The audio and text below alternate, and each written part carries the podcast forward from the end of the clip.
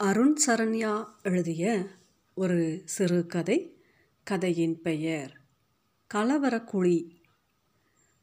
ரயில் துரித கதியில் பயணம் செய்து கொண்டிருந்தது. விந்தியாவின் மனதில் ஒரு சின்ன நெருடல் தோன்றி அது பெருகிக் கொண்டே வந்தது. மனதில் ஓர் அமைதியின்மை தோன்றியது. குழந்தையை அவனிடம் கொடுத்திருக்க கூடாதோ? எதிர் இருக்கையில் அமர்ந்திருந்தவர் ஏமா குழந்தையை கொடுத்து அனுப்பினீங்களே அவர் உங்களுக்கு தெரிஞ்சவரா? என்று கேட்டார். இல்லை அங்கிள் என்று விந்தியா பதிலளிக்க அவர் முகத்தில் ஒரு சிறிய எரிச்சல் தோன்றியது. இப்படி அஜாக்கிரதையாக இருக்கலாமா? இந்த காலத்தில் யாரை நம்பிடக்கூடாது என்று அவர் பேச அவர் மனைவி சும்மா இருங்க என்று அவரை அடக்கினாள். இன்னும் இரண்டு நாட்கள் கழித்துத்தான் அவள் புகுந்த வீட்டுக்கு வருவதாக இருந்தது. அம்மா கூட சொன்னாள் புதன்கிழமை தானே போவதாக இருந்தது? நாளைக்கே ஏன் கிளம்பணும்? மாமனாரும் மாமியாரும் அன்று தங்கள் இன்னொரு மகனின் வீட்டுக்கு கிளம்பும் செய்தி அன்று தான் அவளை எட்டியது. கதிர் வீட்டில் தனியாக இருப்பான். பக்கத்து ஃப்ளாட் சுதா அவனை பற்றி குறிப்பிட்டது நினைவுக்கு வந்தது. விந்தியா உங்கள் கணவரின் கணத்தில் விழும் குழி மிகவும் அழகாக இருக்கு என்றால் அருகிலிருந்த கதிரும் முகமெல்லாம் மகிழ்ச்சியுடன் ரொம்ப தேங்க்ஸ் என்றான். அவ்வளவுதான். அப்போது விந்தியாவின் மனதில் ஏற்பட்டது ஒரு சின்ன நிருடல்தான். ஆனால் பிறந்த வீட்டுக்கு வந்தவுடன் விந்தியாவின் மனது விதவிதமான கணக்குகளில் ஆழ்ந்தது. சீக்கிரமே கிளம்பிவிட தீர்மானித்தாள். கூட வருகிறேன் என்று கூறிய தம்பியையும் எதற்கு உனக்கு வீண் அலைச்சல்? என்று கூறி தவிர்த்து விட்டாள். ரயிலில் ஏறியவுடன் கம்பார்ட்மெண்ட்டின் அதே பிரிவில் உட்கார்ந்திருந்த ஒரு இளைஞன் குழந்தையை பார்த்து நட்புடன் சிரித்தான். பதிலுக்கு குழந்தையும் சிரிக்க அவன் முகத்தில் ஒரு பிரகாசம். அடிக்கடி தனது இடத்திலிருந்தே குழந்தைக்கு விளையாட்டு காட்டி கொண்டிருந்தான். இதில் எதுவும் அவளுக்கு தவறாக தெரியவில்லை. சிறிது நேரம் கழித்து குழந்தை அழத் தொடங்கிவிட்டான். வீரிட்ட குரல் தொடர்ந்து ஒலித்தது. அவளது சமாதானம் எடுபடவில்லை. அப்போதுதான் என்கிட்ட கொடுங்க. கொஞ்ச தூரம் தூக்கிட்டு நடந்தால் சரியாயிடுவான் என்று அந்த இளைஞன் அவள் புறமாக கைகளை நீட்ட அவளும் குழந்தையை கொடுத்து விட்டாள். அவன் குழந்தையை எடுத்துக்கொண்டு ரயிலுக்குள் நடக்கத் தொடங்கினான். அது உட்புறம் தொடர்ச்சி கொண்ட வண்டி. அதன் வழியாக அடுத்தடுத்த பெட்டிகளுக்குள் செல்ல முடியும். குழந்தையின் அழுகுரல் கொஞ்சம் கொஞ்சமாக குறைந்து கொண்டே வந்தது. அழுகையை நிறுத்திவிட்டதா அல்லது அவன் அதிக தொலைவு செல்கிறானா? குழந்தையை அவன் தூக்கி சென்று நான்கு நிமிடங்கள் கடந்துவிட்டன விந்தியா மனதில் பயம் பரவத் தொடங்கியது. எதிர் இருக்கைக்காரர் மீண்டும் கருத்து உதிர்த்தார். நீங்கள் குழந்தையை கொடுத்துருக்கக்கூடாது இப்படித்தான். போன வாரம் லக்னோ எக்ஸ்பிரஸ் வண்டியில் மீண்டும் அவர் மனைவி அவரை அடக்கினாள். வாயை மூடுங்க. அப்படியெல்லாம் ஒன்றும் இப்போ நடந்துடலை. என்றவள் சமாதானப்படுத்தும் விதத்தில் விந்தியாவை பார்த்து புன்னகைத்தாள். மேலும் இரு நிமிடங்கள் கழிந்தன. நிலைமையை புரிந்து கொண்டு அவளுக்கு இடப்புறம் இருந்த நடுத்தர வயதுக்காரர் ஒருவர் நான் போய் பார்த்துட்டு வரேன் என்றபடி அந்த இளைஞன் போன பாதையில் நடக்கத் தொடங்கினார். மூன்று நிமிடங்களுக்கு பிறகு அவர் வந்தபோது அவர் முகத்தில் லேசான கலவரம். அவனையும் குழந்தையும் எங்கேயும் காணலை. விந்தியாவின் உடல் நடுங்கியது. எதிர் இருக்கைக்காரர் வேகமாக எழுந்தார். நான் இந்த பக்கமாக பார்த்துட்டு வரேன் என்றபடி எதிர் திசையில் நடக்கத் தொடங்கினார்.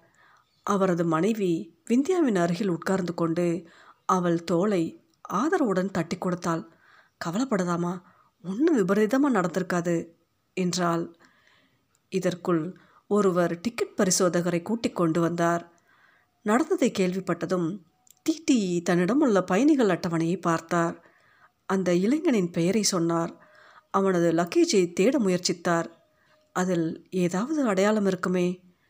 ஆனால் அங்கிருந்த லக்கேஜ் எல்லாமே பிறருக்குரியதாக இருந்தது. அவன் ஒரே ஒரு பையை முதுகில் சுமந்திருந்ததும் அதை கீழே இறக்கி வைக்காததும் குழந்தையை தூக்கி கொண்டு சென்றபோது கூட அவன் முதுகிலேயே அந்த பை இருந்ததும் சிலரால் உறுதி செய்யப்பட்டது. ஆக அடையாளங்கள் அனைத்தும் நீக்கப்பட்டு விட்டனவா? உங்கள் கணவருக்கு தெரியப்படுத்துறீங்களா? என்று ஒருவர் கேட்க விந்தியாவின் கலவரம் மேலும் அதிகமானது. இரண்டு நாட்களுக்கு முன்பாகவே வரவேண்டிய அவசியம் என்ன? என்று வேறு கேட்பான். குழந்தையை தூக்கி சென்றவனின் முகத்தில் தாடி இருந்தது என்ற அடையாளம் இப்போது அவளுக்கு ஒரு உறுத்தலை தந்தது. அவனது பிற அடையாளங்கள் என்னென்ன? என்று மனதுக்குள் வரிசைப்படுத்த தொடங்கினாள். லேசாக சாய்ந்து நடந்தான். ஐயோ குழந்தை! இடது முழங்கையில் ஏதோ ஒரு பெயரை பச்சை குத்தியிருந்தானே. குழந்தைக்கு என்ன ஆனது? சராசரியை விட சற்று அதிக உயரம். இதற்குள் வேறு சிலரும் ரயிலின் பிற பெட்டிகளில் குழந்தையை தேடத் தொடங்கினார்கள். நடுவிலே எந்த ஸ்டேஷனிலும் ரயில் நிற்கல குழந்தை ரயிலுக்குள்ளே தான் இருக்குது என்று ஒருவர் சமாதானப்படுத்த எதிர் இருக்கைக்காரர். ஆனால் நடுவில் ரயில் ரொம்ப மெதுவாக போய் ஸ்டேஷன் இல்லாத ஒரு இடத்தில் அரை நிமிடம் நின்றதே என்றார்.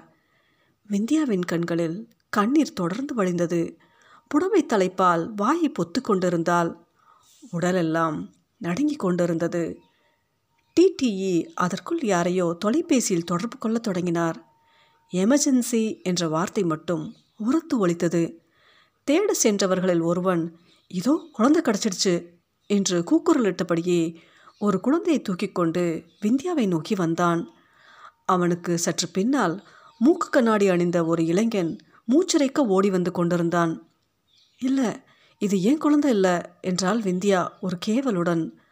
துரத்தி கொண்டு வந்தவன் குழந்தையை பிடுங்கிக் கொண்டான். முட்டாள் இது என் அண்ணன் குழந்தை என்று கத்தியபடியே குழந்தையுடன் தன் இருக்கைக்கு திரும்பினான். ஆளாளுக்கு விதவிதமாக சமாதானப்படுத்தினார்கள். எந்த சமாதானமும்? ஒரு கேள்விக்குறியைத்தான் அவளுக்குள் எழுப்பியது. வந்துடுவாம்மா இங்கே சரியாக தேடி இருக்க மாட்டாங்க. தேடி சென்ற மூவருமா அவசரம்னு அவன் ஏதாவது டாய்லெட்டுக்குள் நுழைந்திருப்பான். குழந்தையுடனா? அவனை பார்த்தால் அப்படியெல்லாம் தப்பாக தெரியல. குழந்தையுடன் ஆரம்பத்திலிருந்தே ஸ்னேகமாக தான் பழகினான் அதன் பின்னணி என்னவோ? செயினை பிடித்து எடுக்கலாமா வண்டியில் நிற்பதால் என்ன நடந்துவிடும்? விந்தியாவுக்கு மயக்கம் வருவது போல இருக்க. அதோ அதோ என்று குரல்கள் கேட்கத் தொடங்கின.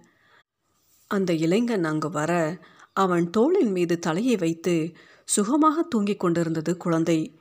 சுற்றியிருந்த அனைவரும் ஆளாளுக்கு அவனை நோக்கி கண்டன கேள்விகளை எழுப்ப குழந்தையை தோளில் கொஞ்ச நேரம் தட்டிய உடனே தூங்கிவிட்டான்.